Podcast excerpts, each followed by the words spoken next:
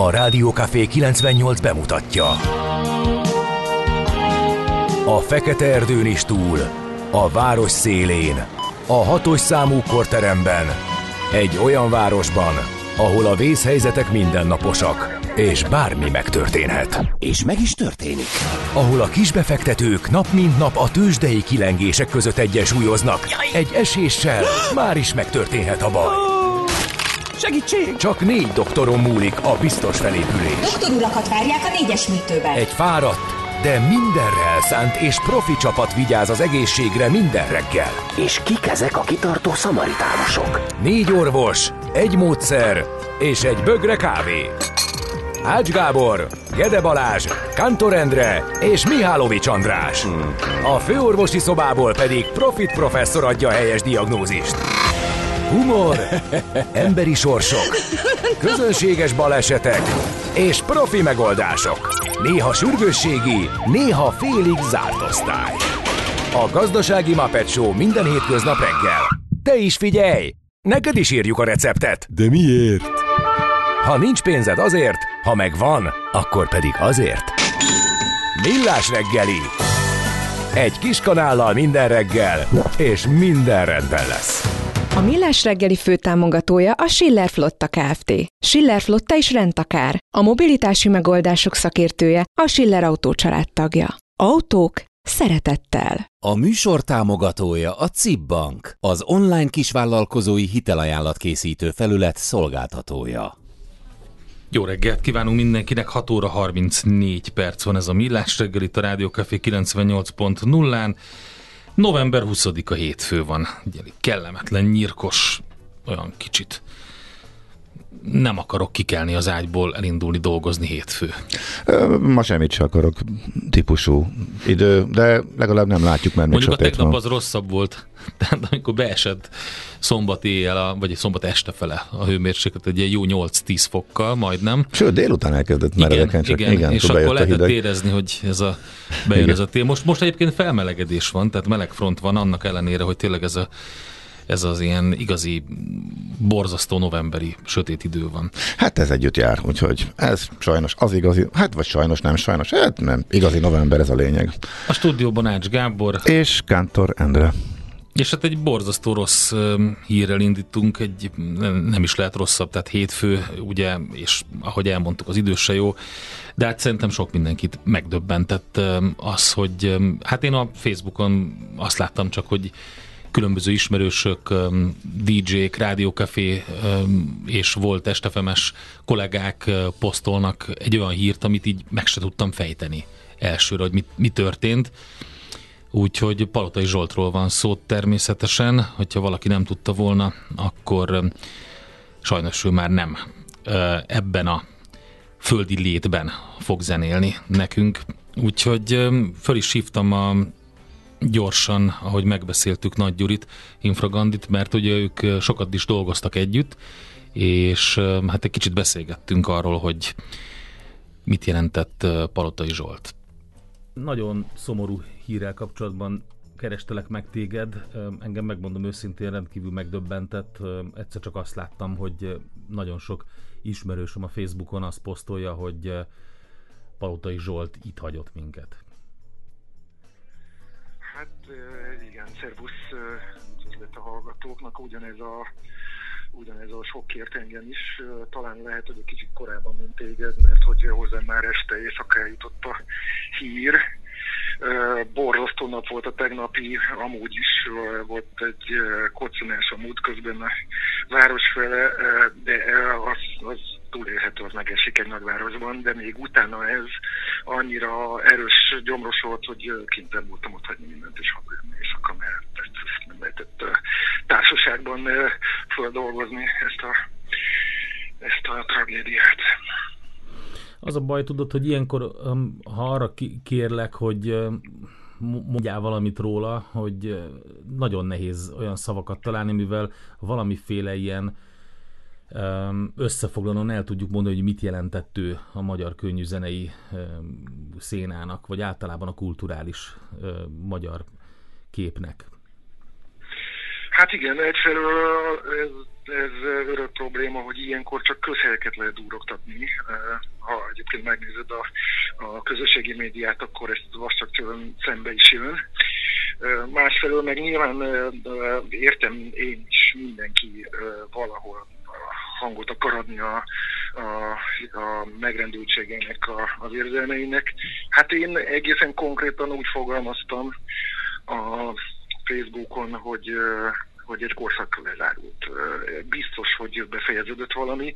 Amúgy is valami érdekes metamorfózison megy át az utóbbi időben, köszönhetően a Covid-nak, meg a rengeteg egyéb szörnyűségnek, ami történik. A, a, a budapesti szórakoztatóipar, a, a partikultúra, de hogy azzal, hogy a Zsolti elment, azzal, azzal akkora űr keretkezett, amit soha senki nem fog tudni már betölteni. Uh, igen, tehát ilyeneket tudok én is mondani. Azt tudom mondani, hogy, hogy azért hihetetlen veszteség a, az övé, mert, mert hogy abból a fajta Mm, régi iskolás, és nagyon-nagyon szeretném nyomatékosítani, hogy ennek ne legyen semmiféle pejoratív íze.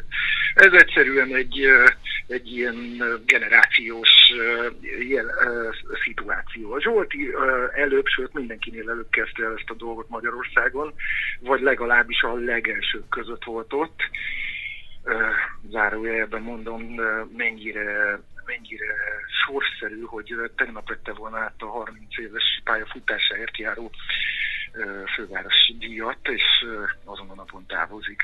Tehát, hogy ez, ez, ez magában hátborzongató.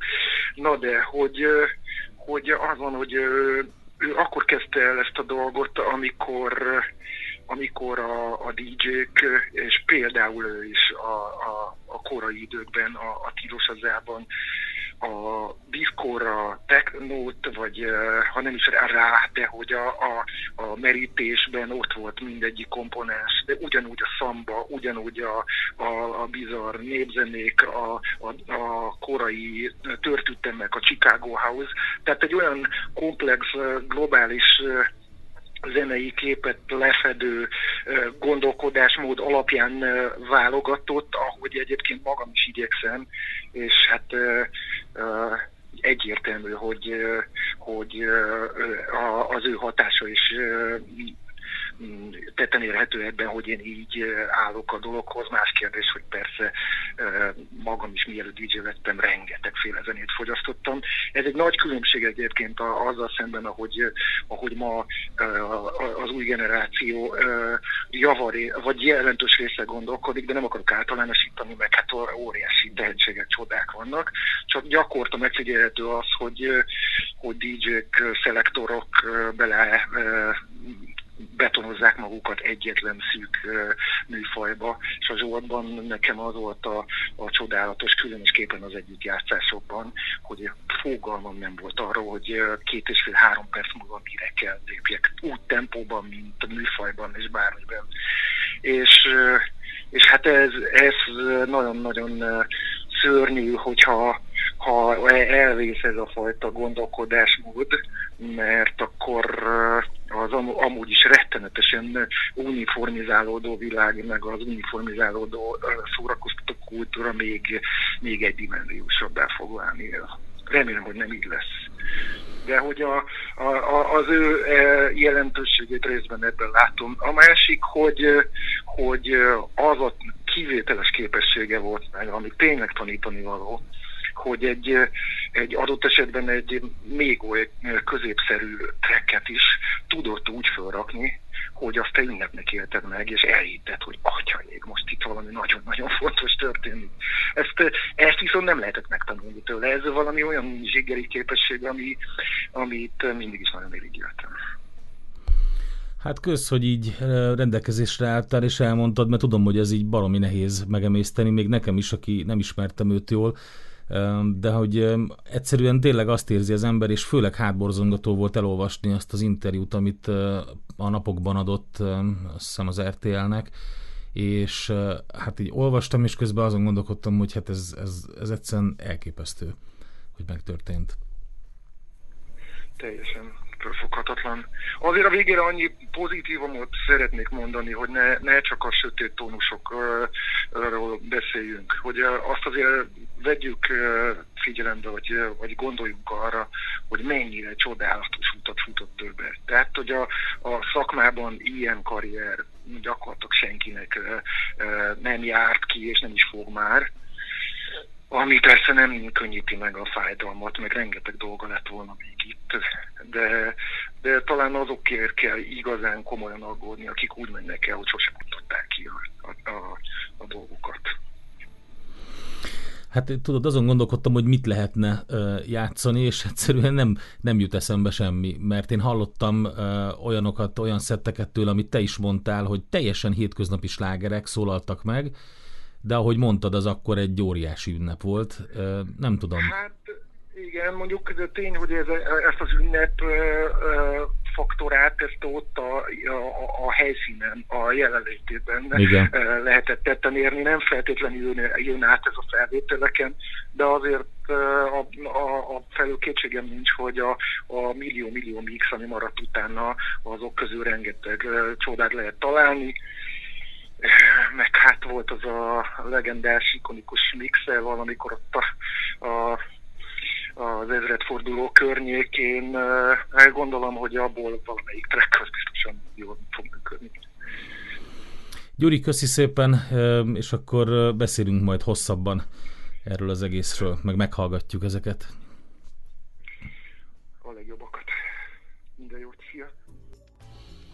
Nagy György, Nagy Gyuri Infragandi beszélt Palotai Zsoltról. Az a legendás mix, amiről szó esett, az a 2000-ben jelent meg az Ugar Records gondozásában. DJ Palotai Abrakadabra, ez volt a lemez címe. Mm. Hogyha valaki emlékszik a CD-re, akkor egy ilyen, ilyen gyümölcsös stand volt, vagy egy ilyen valami zöldséges standról be volt fotózva, azt hiszem almák vannak, meg, meg paradicsomok rajta az elején. Egy elképesztő válogatás, érdemes megkeresni, meg lehet találni, abrakadabra tehát, és a, valaki emlékszik, 2000-ben indult az Estefem, ennek a rádiónak a szellemi elődjének lehet tekinteni. Sokan, akik itt dolgoznak, dolgoztak már ott is, és azok a DJ-k, akik Palotai Zsolttól tanultak, nagyon-nagyon szerették játszani ezeket a felvételeket, úgyhogy Kezdjük is azt hiszem, hogy az első, hogyha megszólal, az első track erről a válogatás lemezről, akkor mindenkinek eszébe fog jutni, úgyhogy hát élőben nem tudjuk, sajnos, de ott vannak a mixek, meg kell keresni, meghallgatni, és így tartani az emlékezetünkben. Palatai Zsoltról emlékeztünk meg, 62 éves korában halt meg, az egyik legismertebb, talán a legismertebb magyar underground DJ, kinek a neve sok mindennel összefonódott, többek között a Tilos Rádióval is a budapesti és magyar zenei életben. A Facebook oldalunkra kiposztolom azt a linket, ahol meg lehet találni ezt a lemezt, amiről játszottunk, majd a műsor végén még egy felvételt fogunk róla játszani. De akkor tovább lépünk most, és nagyon gyorsan csak a születésnaposokat felsoroljuk, aztán az ilyenkor szokásos kötelező köreinken következnek. Selma Lagerlöf neve, hát talán mindenkinek Nils Horgerson jelenti. Egyébként az első irodalmi Nobel-díjas volt ő, 1858-ban született ezen a napon. Hubble. Edwin Hubble, amerikai csillagász Szerintem is. A, nevé, a nevéből tudjuk. Igen. igen, hogy kiről van szó. Habsburg Ottót én még gyerekként is kifejezetten kedveltem, amikor még azt sem tudtam, hogy ki volt, vagy mit csinál, csak az a úri emberség, Igen. ami így árat belőle, az valahogy átjött mindenkinek. Készítettem egy interjút vele egyszer, eszméletlen érdekes pacák volt. Nagyon, igen, az, amit mondtál, az a, az, a, az, az igazi gentleman. Igen. Ez teljes mértékben átjött. Igen. 1912-ben született az utolsó osztrák-magyar trónörökös. Aztán Makovic, Makovec Imrét, Kós Jánost, említsük meg Fábián Érozsnyói Katalint, aki ugye mesteredző, kajakozóknak a sikeredzője, Joe Biden.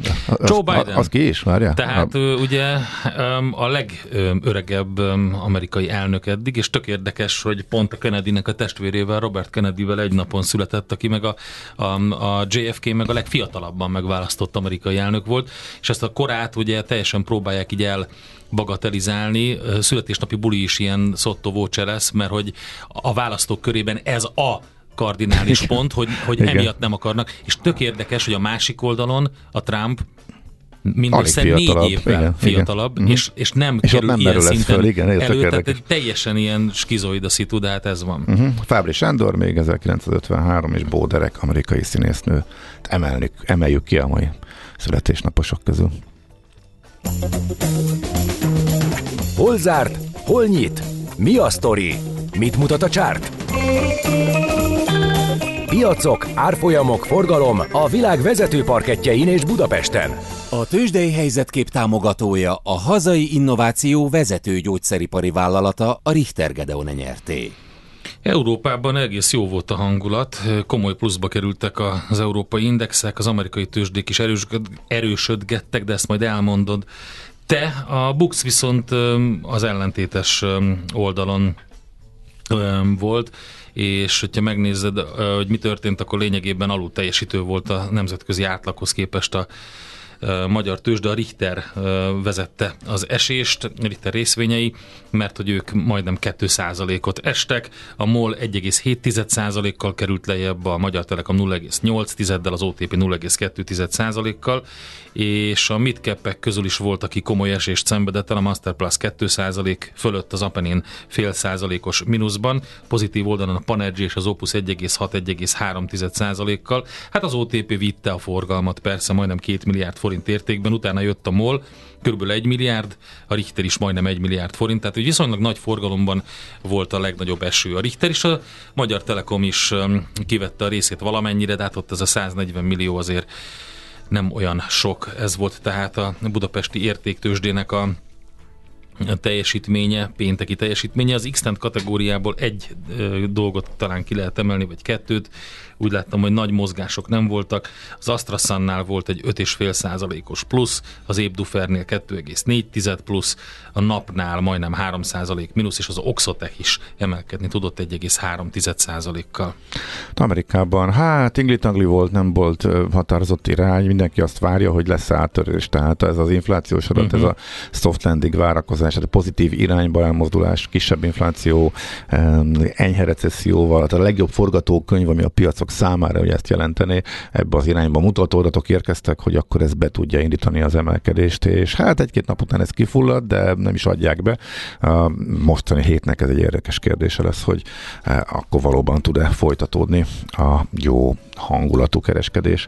Pénteken ebből annyi látszott, hogy kicsit föl, kicsit le, a nagy cégek inkább le, de most meg a korábban e, annyira nem kedvelt e, kisebb cégek meg fölfelé, inkább szektor szinten fele-fölfele le, hogyha az S&P szektorait nézzük, tehát tényleg egy vegyes felvágottat látunk. Nem is emelnék igazából senkit, mert oké, okay, hogy az egyik másfél százalékot föl, a másik meg kettőt le, inkább csak a gyors jelentések okoztak nagyobb Hát például ott volt a Gap. A mm-hmm. Gapnek volt egy brutális, hát igazából a ha, osztalék, ha... osztalék dobta meg, mert a 3,4%-os hozamot ígérő osztalékról döntött a Gap. Igen, az mondjuk 30%-ot szerényen rátettük. Mondjuk az igen, 30, az, az, ez mondjuk, de, de, de, nem csak százalékos arányban, volumenben is a harmadik volt uh-huh. a tőzsdén, úgyhogy nagyon keresték a Gapet. Tesla vitte ugye 0,3%, a Palantir 3,6-tal, a New Holdings volt még ott, az Apple meg még azért gyengélkedik. 0,01. Minusz, minusz 0, tehát igen. Úgyhogy igen, tényleg cégekre figyeltek oda az amerikai tőzsdén. Tőzsdei helyzetkép hangzott el a Millás reggeliben. Tőzsdei helyzetkép hangzott el a hazai innováció vezető gyógyszeripari vállalata a Richter Gedeon nyerté támogatásával. Tudod, mi az a koktél cseresznyi? Hát azt, hogy hol szeret a cápa, akkor figyelj, mert játék következik. Minden nap egy-egy családi belépőt sorsolunk ki a Babamama és a Kidexpo e hétvégi rendezvényeire. Az esemény szervező Trade Fairs Central Europe Kft. jó voltából. Mai kérdésünk a következő. Melyik magyar kortár síró regénye viseli a Lányos apa címet? A. Grecsó Krisztián, B. Krasznahorkai László, vagy C. Varó Dániel? A helyes megfejtéseket ma délután 4 óráig várjuk a játékukat rádiókafé98.hu e-mail címre. Kedvezzem ma neked a cseresznye! Morgan Freeman kartársak, vagy bzz, hétfő hideg dobozok, ez lesz szerintem egész nap. Lőpapa visszatért a drótszamár nyergébe? Nem, nem. Vagy hát ezt még láttam, a, láttam a, a röntgen felvételt a lábikójáról, Ja, kapott akkor egy az- eléggé kemény Akkor az nem olyan gyors. fénybetétet. Igen. El vagyok veszve, úgy véltem, csak egy kicsit, de nem, nem kicsit. Gézu reggeli hajkúja szól így, és tudod, 22, most nézem, nem találom, D-kartárs uh, Mhm. viszonylag jó közlekedési körülmények között tudta megtenni az ő szokásos távját. Így hirtelen csak néhány üzenetet, hogy kiemeljünk. De most jönnek a hírek. Hamarosan öm, jönnek a hírek Czoller Andél, aztán jövünk vissza Budapest rovatunk, illetve utána ébresztő témánk az, hogy emelkedik a fedezetlenségi díj, sokba kerül, hogyha nincs kötelező biztosításunk. Erről fogunk beszélgetni, de lesz majd szó arról is, hogy jön az újabb bázis, 75 bázispontos kamatcsökkentés, de mit tesz mellé a Magyar Nemzeti Bank, úgyhogy ö, maradjatok velünk 0630 6 98 0 98 0, illetve infokukac millásreggeli.hu. A mai világban könnyen félrevezetnek a csoda doktorok és a hihetetlen megoldások. Az eredmény? Hája pocim marad, a fej még mindig tar, a profit meg az ablakban. De már is segítenek a legjobb orvosok. Doktor megelégedés, doktor higgadság, doktor vidámság és doktor nyugalom. Doktor úr, ennek össze-visszaver a GDP-je, a pulcosa meg egy csökkenő gyertya. Két végéről égette. Ezt visszakalapáljuk, és olyan hozamgörbénk lesz, amilyet még dr. Alonso Mózdi sem látott. Millás reggeli. A gazdasági Muppet Show. Figyelem! Fogyasztása függőséget okoz. A Millás reggeli főtámogatója a Schiller Flotta Kft. Schiller Flotta is rendtakár. A mobilitási megoldások szakértője a Schiller Autó tagja. Autók szeretettel. A műsor támogatója a CIP Bank, az online kisvállalkozói hitelajánlat készítő felület szolgáltatója. Jó reggelt mindenkinek, 7 óra 9 perc van, november 20-a, hétfő, és ez a Millás reggeli, a Rádió Café 98.0-án, a stúdióban Ács Gábor. és Kántor Endre, és Löpapa kiavított, hogy az a könyök volt, csak Ja. ne, keverjük a dolgokat. Én lábára, össze van, tényleg? Egy össze, Úgy össze van eszkábálva. E, igen, amiről a röntgenképet e, beküldte, és hát tényleg Ja, így tényleg a könyöke. laikusként Azt is, hittem a hát sarka. kemény, ahogy kinéz. A legprofibb e, közlekedési információ bankdillertől érkezett, aki azt írta, hogy M3 Szoszó. Hát igen. ezt egy kicsit lassulósként, de a hétfőhöz képest egészen elviselhetőként fordítjuk le, hogyha nem így van, vagy kiegészítésetek van, a plusz információ, akkor azt is várjuk, küldjétek el nekünk mindenképpen. A foci eredményről egy árva mukkot se szóltok, Hát kijutottunk már a múltkor, benne volt a hírekben, semmi jelentősége nem volt ennek a meccsnek, hogy annyira nem dobott föl, de nyilván, hát örülünk, Volt Vin- örülünk meccs? Vincent, persze, hát hogy Ja. ja. lett volna, ne viccelj. Ah, ja, igen. Nem volt jelentőség a tekintetben, hogy hanyadik kalapba se kerülünk. Hát, jó, igen. Örülünk, hogy megint nyertünk.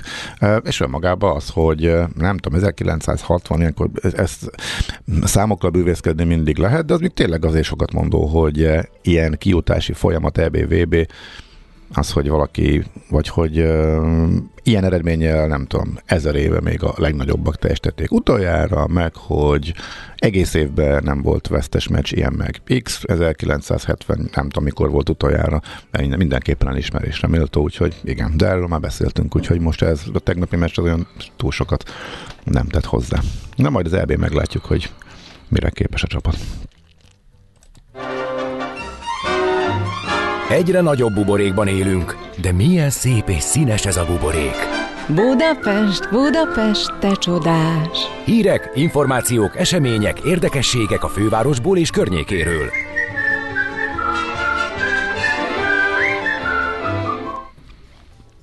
Azt mondja, hogy eh, te ismerted, hogy voltál a Petrusban? Nem. Bezár a francia konyháról híres budapesti Petrus étterem, azt Azon gondolhattuk gondolkodtam volna, hogy rajta, hogy voltam-e, de nem voltam. jó. Um, úgy tűnt, hogy lassul az étterem bezárási hullám, az okokat nem ismerjük, nem részletezték, de a hozzáértők szerint egy egészen kiváló étteremtől kell búcsúzni a hétvégén jelentette be. A tulajdonos Szakács Feke Zoltán, de az okokat nem részletezte, úgyhogy ennyit tudott csak a sajtó is hozzátenni, hogy az egyik legkiválóbb étterem. Most már csak volt, vagy most talán még a pár napig nyitva van, de hogy a, a bezárásról a döntés megszületett, és a hétvégén derült ez ki. Aztán kiderült, Na, melyik járatokat... Az jó. Szer- hát őszintén szólva, ha melyik járatot szereted a legjobban, ilyen kérdést teszel föl, Uh, nem, nem tudom, van-e értelme ilyen hát szóval nekem van, végezni. Van, miért ne lenne értelme? Um, Vannak járatokat, én kimondottan szeretek. Kettes villamost például. A kettes villamos, azt tökre értettem volna. Hát a kettes villamos az megnyerte a, nem tudom, nem megnyerte, de van, több rangsorba is bekerült a világ legszebb Igen. panorámás villamos vonalai, amin tényleg Igen. gyönyörűen látod a várost, és elvisz a legszebb helyeken, és tényleg tök jó. És a BKK Kisföld alattit is szeretem.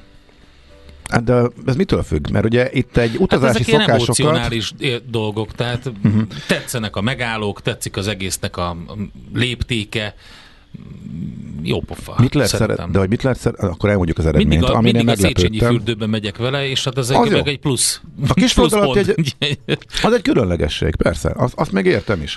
Itt az utazási szokásokat és igényeket vizsgáló reprezentatív felmérésről van szó, és ebből az rajzolódott ki, PKK végezte, hogy a fővárosban közlekedők a kettes metrót kedvelik eh, leginkább, utána pedig a négyes hatos Uh-huh. Nem, a hármas metrót, aztán meg a négyes. Olyan ez nekem, mintha amelyikkel, a amelyikkel, amelyikkel általában megyünk, uh-huh. a, mintha arra szavaznának, de hogy például a négyes hatoson mit lehet kedvelni? Hát az aztán tényleg csak a, a tömeg, a nyomor, hát ott is vannak szép a részek, fogod a pénztárcádat. Ahogy a Margit hídon átmegy. Hát igen, oké. De, de hát azért ennél van, hát nem tudom. Engem meglepett, tehát biztos, hogy legjobban kedveltek közé. Kihasználtad a 150 forintos jegyet? Természetesen. Hát péntek, pénteken, ugye? pénteken sokat mozogtam, úgyhogy azzal. De egyébként nem tudom, négyes hatos, én például, ha lehet, kerülöm. Igen, lehet, hogy igazad van. Furcsa, de mindegy, lehet. Ha már Budapestnél tartunk, én a, a fürdőt nem tudtam kihasználni. Későn kapcsoltam. Az a baj, hogy oda csak online lehetett ne, megváltani, de... Tehát 150 forintért lehetett volna menni. Hát mekkora tömegnyomor lehetett ott, szerintem én inkább fizetek egy kicsit. De nem, mert, mert korlátozták a kiadandó jegyek számát, és csak online lehetett az egészre regisztrálni. Én lecsúsztam sajnos. Jó, hát én meg úgy De voltam vele, valaki hogy... volt, akkor ö, számoljon már be nekünk róla, hogy volt a tömegnyomor, meg hogy milyen, milyenek voltak a tapasztalatok. Na, van még más is. Még, egy, még egyet ide vigyesz? Azt arra vágták a második kerületben. Hát ez egy érdekes történet, igen. Igen, a a hiperaktív második kerületi polgármester jelentette be, hogy arra vágtak egy nagyobb területet, de is több kérdést fölvet, mint amennyi. Szóval megteszik a szükséges intézkedéseket. Nem, de tényleg, hogy mit lehet ilyenkor egyébként tenni, meg hogy milyen jogosultságaid vannak.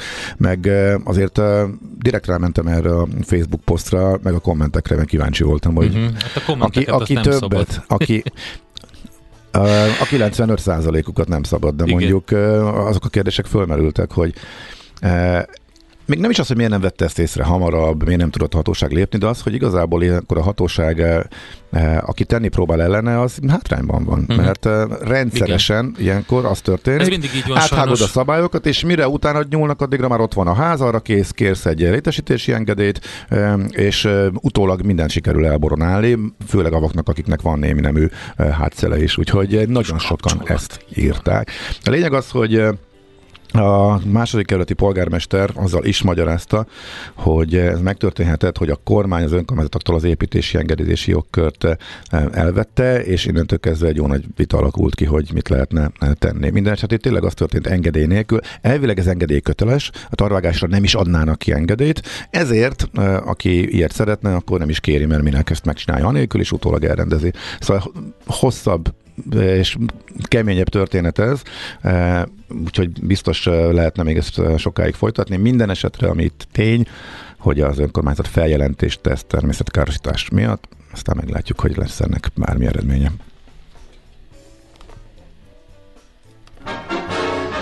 Nekünk a Gellért hegy a Himalája. A Millás reggeli fővárosi és agglomerációs infóbuborékja hangzott el. Az agy sokkal hajlamosabb elsorvadni a túl kevés használattól, mint elkopni a túl soktól. Millás reggeli. És itt van velünk a vonalban Lambert Gábor, a Magyar Biztosítók Szövetsége kommunikációs igazgatója. Jó reggel, szervusz! Jó reggelt, köszöntöm a hallgatókat. Annak apropóján hívtunk, hogy kiderült, hogy komolyan nőnek a terheik azoknak, akik bármilyen ok miatt nem rendelkeznek kötelező felelősségbiztosítási eh, fedezettel. 15%-kal ugrik ez a bizonyos eh, eh, hogy is hívják? Fedezetlenségi díj. Fedezetlenségi díj, igen. Uh-huh. Hogyan is működik ez a rendszer, és miért pont ennyivel emelkedik, és kik fizetik ezt? Ez úgy működik, hogy a kártalanítási számlára ennek a kezelője, ami jelen esetben a MABIS, meg kell hirdetnie évforduló, naptári évforduló előtt 45 nappal a fedezetlenségi díjat, amit azoknak kell fizetniük, ahogy mondtad, akik nem rendelkeznek kötelező gépjármű felelősségbiztosítással.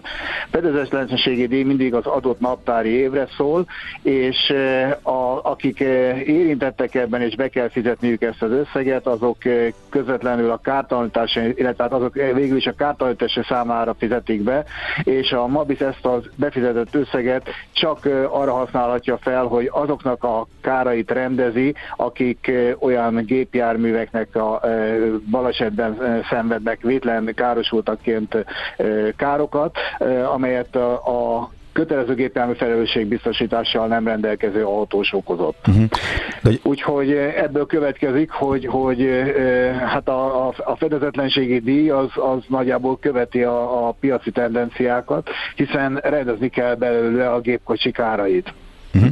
De ez hogy működik egyébként, ha valaki mondjuk elfelejti befizetni, tegyük föl, lejár, kifut az évből, akkor avon a napon, amikor a biztosító fölmondja a szerződés, onnantól naponta halmozódik az összeg? Illetve ki küldi erről az értesítést, hogy be kell fizetni, hogy a gyakorlatban hogy, hogy van az eljárás?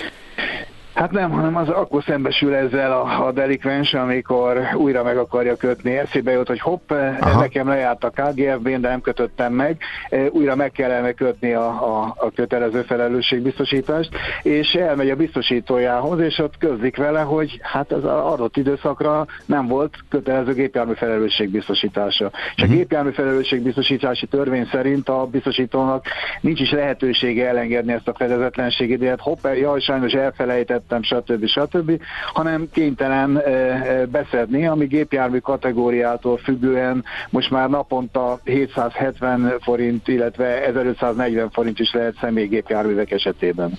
Uh-huh, hát ez nagyon vaskos összeg, hogyha éves szintre vetítjük.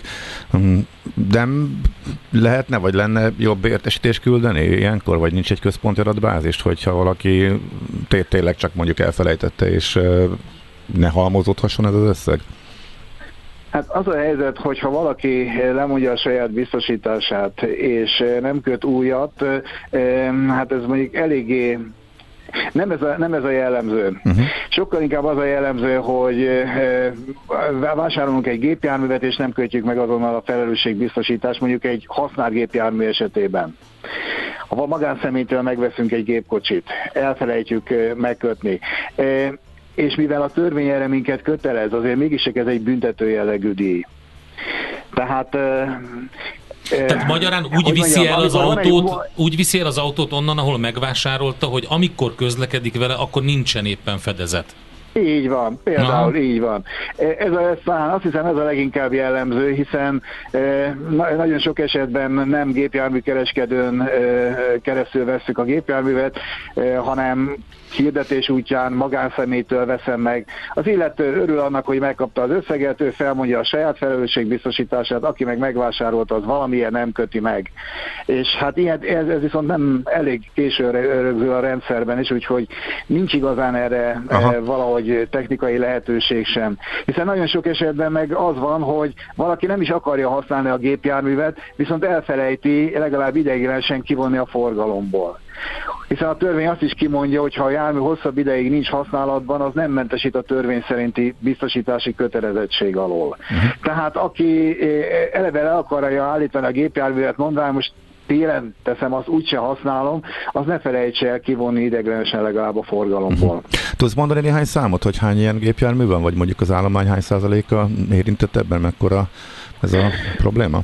Hát a Mabisnak nincsenek erre adatai. Most azt tudjuk, hogy olyan 5,7 millió gépjármű van forgalomban, és a belügyminisztériumnak egy-két évvel korábbi adatai szerint olyan 80 ezer gépjármű nem rendelkezett érvényes KGFB szerződéssel. Nincs okunk feltételezni, hogy nagyon sokat változott volna azóta ez az arány, illetve ez a létszám. Uh-huh, Oké, okay. és akkor ez, ez naponta halmozódik, vagy havonta, vagy ha valaki, vagy tördíjak vannak, vagy az egész évet ki kell fizetni, hogyha valaki így gyárt, ez hogy működik? Hát ez úgy működik, hogyha most mondok egy példát, ha valaki most december elejétől nem fizeti a KGFB-t, és ez átnyúlik januárra, akkor decembertől januárig a 23-as fedezetlenségi díjat fizeti naponta, 24-től pedig már az emelt fedezetlenségi díjat, 15%-kal emelt fedezetlenségi díjat kell fizetnie, amikor újra meg akarja kötni a szerződését. Uh-huh. A vétlen autósoknak a helyzete az különböző, attól függően, hogy olyan valaki okozta a kárt, akinek van érvényes gépjármű felelősségbiztosítása, vagy valakinek nincsen, vagy ez a számla pont arra szolgál, hogy őt ne érhesse semmilyen kár, és mindenképpen térítsen a biztosító. Pontosan ez a kártalanítási számla ez arra szolgál, hogy, hogy a vétlen autós az mindenképpen, az ne járjon azért rosszul, mert ö, ö, olyan felelőtlen valaki okozott neki kárt, akinek nincsen kötelező felelősségbiztosítása. Uh-huh. A, aki pedig a károkozó és nincs felelősségbiztosítása, az duplán rosszul jár, mert adott esetben nem csak a fedezetlenségi díjat kell megfizetnie, ha a balesetért felelősek, úgy az okozott akár több millió forintos kárt is nekik kell megtéríteniük ők. Uh-huh. Igen, ez lett volna a következő ez kérdés. Ez, súlyos, ez, ez, ez, ez elég súlyos büntetés, tehát... E, tehát nem úgy, működ, nem úgy működik, hogy ja, hát okozok egy balesetet, akkor majd ezt a fedezetlenségét kiperkálom, és akkor az már akkor az ott van, hanem a teljes hát kárt nem. akkor saját zsebből nyilván ezen felül. Nem, nem. Uh-huh. Ugye a törvény így rendelkezik, hogy a fedezetlenségi díj csak arra szól, szolgál, hogy nincsen meg a törvény által megkövetelt felelősségbiztosításunk, viszont ez azt is jelenti, hogy ha balesetet okozok, nekem kell állni az anyagi következményeit. Uh-huh. Oké, okay, akkor még egy utolsó kérdés. Ilyenkor novemberben sok-sok éven keresztül arról beszéltünk, hogy hú, itt van a nagy kötelező váltási eh, kampány, aztán miután ez megváltozott, és nem az egy éves kampányban vannak az autósok, hanem mindenki az autó vételétől számítva eh, évente eh, az adott időpontban válthat, ennek a jelentőség azért már egyre kisebb. Mennyien maradtak a novemberi kampány időszakban, illetve hogyan alakulnak most a kötelező díjak a novemberi időszakban, illetve mondjuk azon kívül? Hát valóban így van, hogy 2010 óta a szerződési évforduló napja már a gépkocsi megvásárlásának az időpontjához kötődik, tehát ilyenkor azok érintettek ezek az, ebben az úgynevezett eh, kampányban, akik 2010 előtt, jellemzően akik 2010 előtt eh, vásárolták meg a, a gépkocsijukat, és amit említettem, az 5,7 millió KGFB szerződésből még mindig 850 ezer eh, számít érintetnek, ezen belül is 450 ezer magántulajdonban lévő személygépkocsi üzemben tartója. Az pedig, hogy hogy alakulnak a díjak, azt most még azért lenne felesleges megmondani, mert hiszen ez attól függ, hogy ki hogy néz körül a piacon, és talál-e kedvezőbb ajánlatot, mint amit a társaságától kapott. Hagy mondjam el a személyes tapasztalatomat. Én is érintett vagyok egy közel 20 éves gépjárművel ebben a kampányban, és megkaptam a társaságomtól az ajánlatot, ami tartalmazott nagyjából egy 10% százalékos emelést, és ilyen 39 ezer forint volt.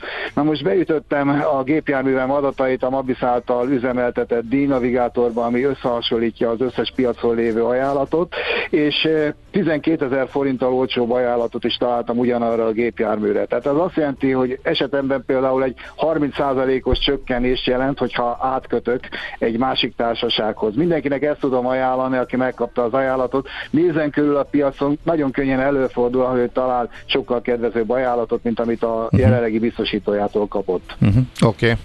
nagyon szépen köszönjük az információkat, szép napot, jó munkát! Köszönöm, szép napot mindenkinek! Lambert, Lambert Gáborral, a Magyar Biztosítók Szövetségének kommunikációs igazgatójával beszéltünk alapvetően a fedezetlenségi díjról, de a kötelező kampányról is szó esett, tehát az átkötés ugye az elég sok pénzt takaríthat meg mint kiderült. Jöjjön egy kis napközi ajánló, és akkor utána pedig jövünk vissza.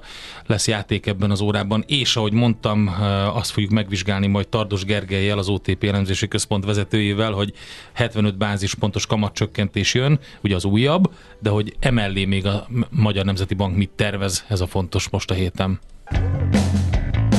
Mi várható a héten? Milyen adatok, információk, döntések befolyásolják a forint értékét, a tőzsdei hangulatot? Heti kitekintő, a millás reggeli szakértői előrejelzése a héten várható fontos eseményekről a piacok tükrében. Jön az újabb kamatcsökkentés a Magyar Nemzeti Banknál, 75 bázispont ugye az, amit a konszenzus mond. Megjelentek az akár 100 bázispontos vágásról szóló plegykák is, de Virág Barnabás alelnök eloszlatta a bizonytalanságot és bejelentette, hogy novemberben 75 bázisponttal csökkenhet a kamatszint.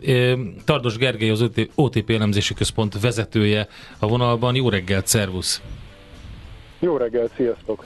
Hát azért furcsa, hogy elmondják előre, hogy mi fog történni. Nem, hát, ilyenkor mindig is, latolgatni nem szoktunk. Most nem kell latolgatni, tudjuk, hogy 75, akkor viszont mit latolgatnak az elemzők? Hát igazából az, hogy meddig, meddig tarthat, bár ebben is kapott iránymutatást a piac, ugye nagyjából, a, a, amit a Virág Barnabás alelnök elmondott, abból azt kiálmozható, hogy februárig jó eséllyel 75 pontokkal megy az MNB, és az olyan szempontból azért új információ, hogy Hát igazából ez, ez mm, nem olyan régen, még decemberig sem volt egyértelműen beárazva, tehát a piac arra számított, hogy 75 után lejön az MNB 50-re és aztán utána ugye jöttek, jött egy, egy várt nagyobb inflációs adat, és hát az is nagyon fontos, hogy azért a külső hangulat nagyon nagyot változott, tehát ez a végtelenbe menő amerikai hozamszintnek a réme, ezért most ez így, ez így oszlik, és, és ez a óriási megkönnyebbülést hozott a piacon és ugye ez a forint árfolyamban is a hazai hozamokban is jelentkezett, úgyhogy igazából e- ehhez kötődik az, hogy, az, hogy a, a piac mondjuk az 50-ből hirtelen elkezdett legalábbis vélemények szintjén, mert azért az árazásban ekkor elmozdulás nem tükröződött,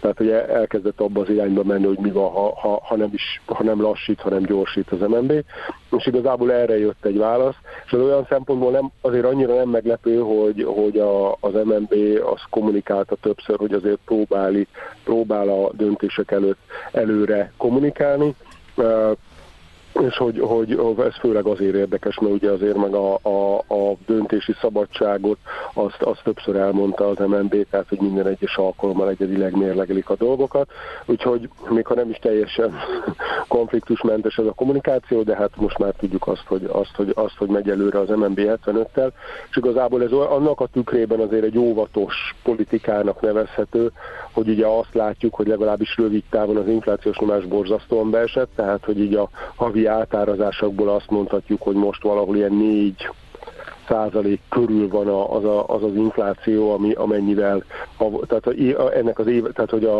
a havi átárazásoknak a mondjuk egy 12 hónapra kivetített mértéke, miközben ugye a kamatszint jóval feljebb van, tehát van egy nagyon magas előretekintő reálkamat a magyar gazdaságban jelenleg. Uh-huh, emiatt erősödtek ugye a 100 bázispontos várakozások, és akkor végül is ez szinte hűtötte az MNB ezzel a 75-tel ezek szerint. Így van. Uh-huh.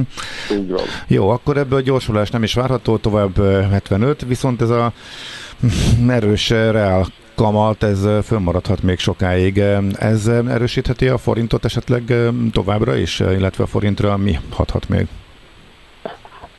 Hát ugye a, a, tehát egyrészt a, azt látjuk, hogy azért a külső kockázatállási hajlandóság az nagyon hat a forintra.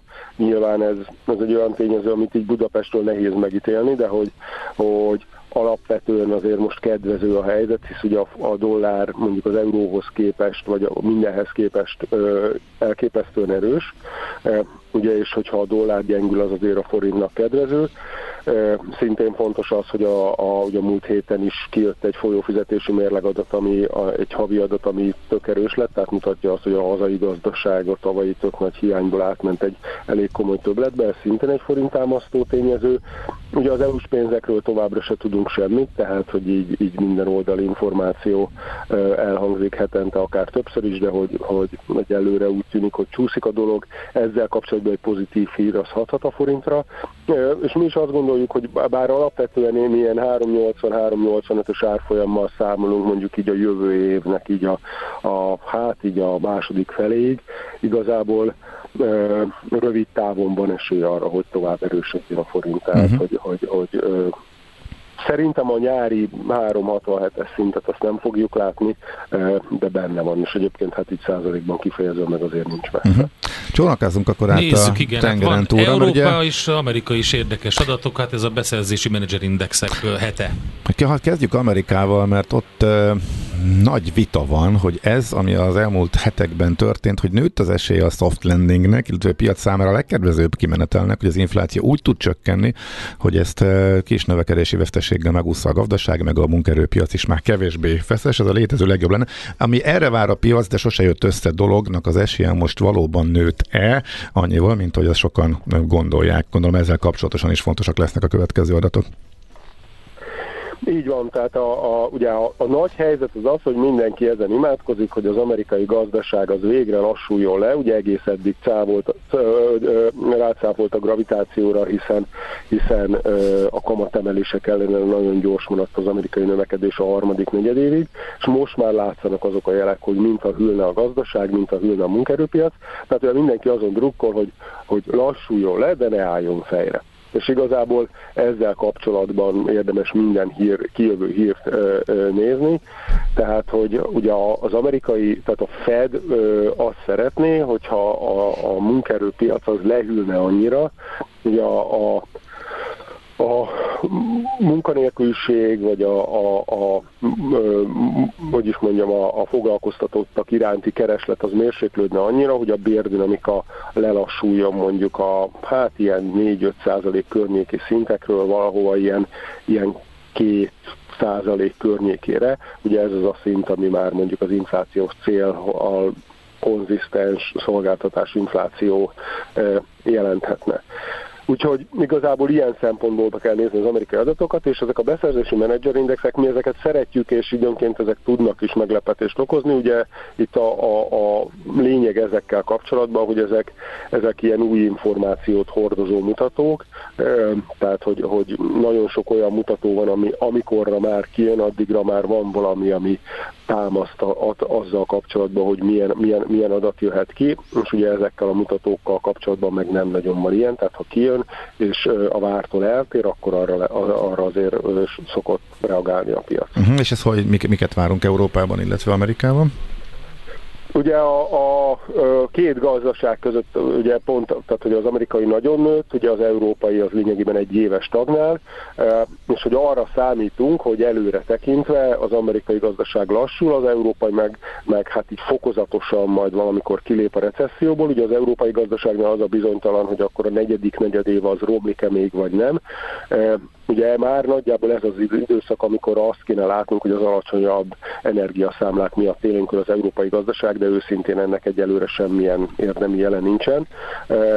Tehát, hogy a, a, amit kell figyelnünk, az az, hogy az európai mutatók ilyen, most ilyen 50 környékén vannak, hogy innen egy kicsit emelkedgetnek, az amerikaiak meg, hogy lefele csorognak, és akkor ez megerősíteni a világképet. Ha ettől eltérő ö, ö, adat kombináció jön ki, tehát mondjuk az amerikai erősödik, az európai jön le, akkor nyilván az egy mondjuk egy érdemi dollár erősödést hozhat. Uh-huh. Úgyhogy azt gondolom, hogy, hogy nagyjából ez az, amit, uh-huh. amit, okay. a, amire érdemes figyelni. Világos. Oké, okay. okay. köszönjük szépen. Nagyon szépen köszönjük, figyeljük az adatokat a héten.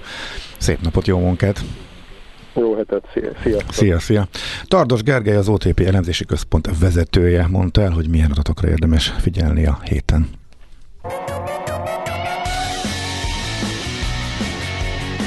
Heti kitekintő rovatunk hangzott el. Minden héten azzal kezdjük, hogy elmondjuk, mire érdemes odafigyelni. Alakul ez, mint púpos gyerek a prés alatt.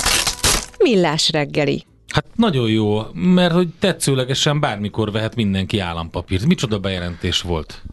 Hát eddig is mindenki vehetett bármikor tetszőlegesen No, de állampapírt. nem úgy. Na. Most elmondta a Varga Mihály, hogy mostantól kezdve alanyi jogon nyitnak egy számlát neked, és tetszőlegesen ezen bármit, bármit. És ingyenes lesz. Így van. Na most ez csak annyit kell tudni, hogy eh, most is ingyenes számla, és most is bárki oda mehet, és bárki vehet. A fő különbség ebben a, a- ez alapján a az bejelentés egészben. szerint, hogy ha te nem csinálsz semmit, akkor is nyitnak neked egy számlát, amit Tehát vagy magyarán, használsz, vagy nem, ugye? odamész online a felületre, akkor rögtön be tudsz jelentkezni, mert számla már van elvileg. Hát Ezt még nem tudjuk, hogy maga, ez most csak egy, tehát ez még nem Igen. maga a rendelet volt, vagy a törvénymódosítás, vagy a bármi, hanem ez csak egy nyilatkozat volt, Igen. úgyhogy annyit tudunk, hogy mindenkinek lesz számlája, akkor is, ha nem akar, vagy nem tud róla. Valószínűleg könnyebb lesz. Valami kis adminisztrációt megspórol az, aki állampapírt venne. Tehát ezzel is, de hogy ennek van-e értelme? Nézd, eddig is a fő probléma az állampapírvásárlással az, hogy nagyon sokan, akiknek mondjuk van pénzük, azok egész egyszerűen a kormányjal szembeni ellenérzésük miatt nem adják oda a pénzüket, ami rossz döntés egyébként pénzügyileg, mert hogy eh, az állampapír valóban biztonságos, Sőt, minimális megnézed, kockázatú, hogy most és, van- mo- és gigantikus kamata lesz ugye az infláció követőnek januártól. Igen, igen, hiszen ugye 18% fölött lesz a, a 2024-ben termelt kamata. Ha meg az infláció lemegy, és ilyen 6% körüli szintre megy, ahogy ezt nézzük, akkor itt egy két, két számjegyű hozam Hát termelhető ha- belőle. Ja, igen, igen, a jövő évre, igen, igen ez, ez tök egyértelmű, ráhozamot ma tehát a jövő mondod. évre az egy szuper Igen, ezt megbeszéltük néhányszor, ez a 18-19 százalék, ez semmi újdonság nincsen benne, nyilván most sokat fogunk róla hallani, de ez éveleje óta látszik. Tehát pontosan Nincs lehetett tudni. újdonság, csak elmondom azoknak, akik esetleg így lemaradtak, vagy úgy érzik, hogy ők már ki, ki oké. lemaradtak, a, hogy a 2024 az még jó. Tehát arra az évre még jó lehet. Igen, 24-re az infláció követően kam- kamata nagyon magas lesz az idei infláció alapján. Csak visszatérve oda az alapfelvetésre, tehát, hogy van egy elutasítottság azokban, akik a nagyjából a véleményüket kivetítik, és ezeknek nem adok oda a pénzt, meg ki tudja, mit csinálnak vele, meg lám, ugye, a, uh-huh. mit műveltek a nyugdíj, megtakarításokkal, igen, stb. stb. Tehát ezeket szerintem azzal, hogy akkor is lesz számlájuk, hogyha nem akarják, eh, ezeket nem fogják tudni bevonzani és behovni. Ennek Azokat inkább olyan üzenete fogják, van, valóban. hogy ezeknek, hát ezek egyrészt nyilván lehet, hogy valakinek ez könnyebb, és akkor valamennyi pénz oda kerül, de az ellentétes hatás meg az, hogy egy, azt látják, hogy ezeknek nagyon kell a pénz. Ezek mindent megtesznek, és valami van a Ezek. háttérben, biztos valami suskus van, úgyhogy ez, nem tudom, hogy ez mennyire értelmes, vagy hogy mennyire tudnak ezáltal esetleg több pénzt az állampapírokba szivattyúzni, szóval nagyon kíváncsi leszek a hatásra. Itt igazából a jövő év végétől kell majd figyelni, addig nyilván ez a 18% megteszi a hatását, és addig meg fogják tudni valósítani a tervet, illetve a terveknek megfelelő állampapír, lakossági állampapír bevonást, hogy utána, amikor már ezért bőven egy számjegyű kamatok lesznek, csak akkor ki fogja állampapírba rakni a pénzét, amikor mondjuk alig két százalék ponttal alacsonyabbat kap dollár alapon, meg euró alapon, vár, jelen várakozások szerint az a nagy kérdés. Az, hogy a jó reggelt én ebben adatbiztonsági kockázatot látok, ha rám tukmálnak egy számlát, amit csak tessék, lássék, fogok gondozni. Nem tudom, hogy egyáltalán gondozni fogod, de hogyha nem érdekel ez a konstrukció, és nem akarsz azon a számlán semmit csinálni, akkor ha nem hm. nyitod meg a számlát, és nem indítod el, tehát az biztos, hogy, hogy egyszer valahol a folyamatban kell, hogy legyen egy megerősítés. Tehát, hogy amikor be regisztrálsz, vagy hát nem regisztrálsz, ugye csak belépsz először, mondjuk adószámmal gondolom, akkor valamiféle megerősítés kell, hogy Biztos, történjen, hogy, persze. hogy életre keljen az a dolog. Mm-hmm. Tehát addig szerintem csak ott így van. Hát egyelőre nem tudjuk, hogy menny- mennyivel lesz, mennyit Igen. egyszerűsít ez, meg az egész, meg mi lesz a várjuk a infókra. Meg lett a kulcs? Meg. Hol volt a kulcs? Ö, Nem a táskámban. Hány, hány, hány De ez percig, egy női táska, ezt ne hány percig Ezt kerested? át tudom Ö, érezni. Először 15 percig kerestem, aztán feladtam, és aztán egy 20 percnyi egyéb munka, mert hogy ugye híreket muszáj volt csinálni. Ö, 20 percre feladtam, és aztán utána újra kezdtem, viszont akkor bevillant, hogy ott kell megnéznem. De a És az hűtőszekrénytől összes többi kezdve dolgot is a megtaláltad, amit fürdőszobáig már három kerestem. Egyébként igen. Igen, Nincs állandó hely a kulcsnak nálad? Alapvetően van, csak annyira rutinból teszem oda, hogy ez nem tudatosul. Az állandó helye a táska. Hogy, Ah, borzasztó, Figyelj, olyan rossz érzés. Szerintem nem borzasztó, Figyelj, mert, mert, mert két-három, két-három hétig túl lehetne élni abból a, azokból, amik ott vannak. Figyelj, Egy ilyen női táskában. Én ezt abszolút átérzem. Én már kulcsos gyerekből kulcsos papper lettem, nekem a nyakamba lóg, vagy oldat lóg ki, különben nem találom meg. Tehát én ezt vállalom minden. Hát én viccesen néznék. Hát ezzel. persze, tudom, de én is már jó párszor rápáztam. Olyan rossz Mi, mi érzés. lett volna a B-terv? Taxi, vagy futok A, be? B, vagy mi? a B-terv az az volt, hogy úristen nem fog beérni, tehát inkább csinálok otthonról híreket. Aztán utána rájöttem, hogy talán meg tudom keresni a pótkulcsot. Lementem a kocsihoz is, hogy hát ha benne hagytam is, a- de nem. Na mindegy, szóval... Hát ez szép reggeled volt. Na. Igen, de az, itt vagy, és meglett. Hál'. Istennek, így van. Megyünk tovább eh, Czoller Andi híreivel, aztán adóvilág rovatunkban a legnagyobb Show kitermelőket vesszük sorra. Németország, húha, nagyon izgalmas téma. Nem is tudom, hogy hogy fér bele egy adóvilág adásba Németország, de majd valahogy beleszuszakoljuk, úgyhogy Gerendi Zoltán a BDO ügyvezetője, adótanácsadó partnere és Feledi Botond külpolitikai szakértő beszélnek erről, és játékunk is lesz természetesen.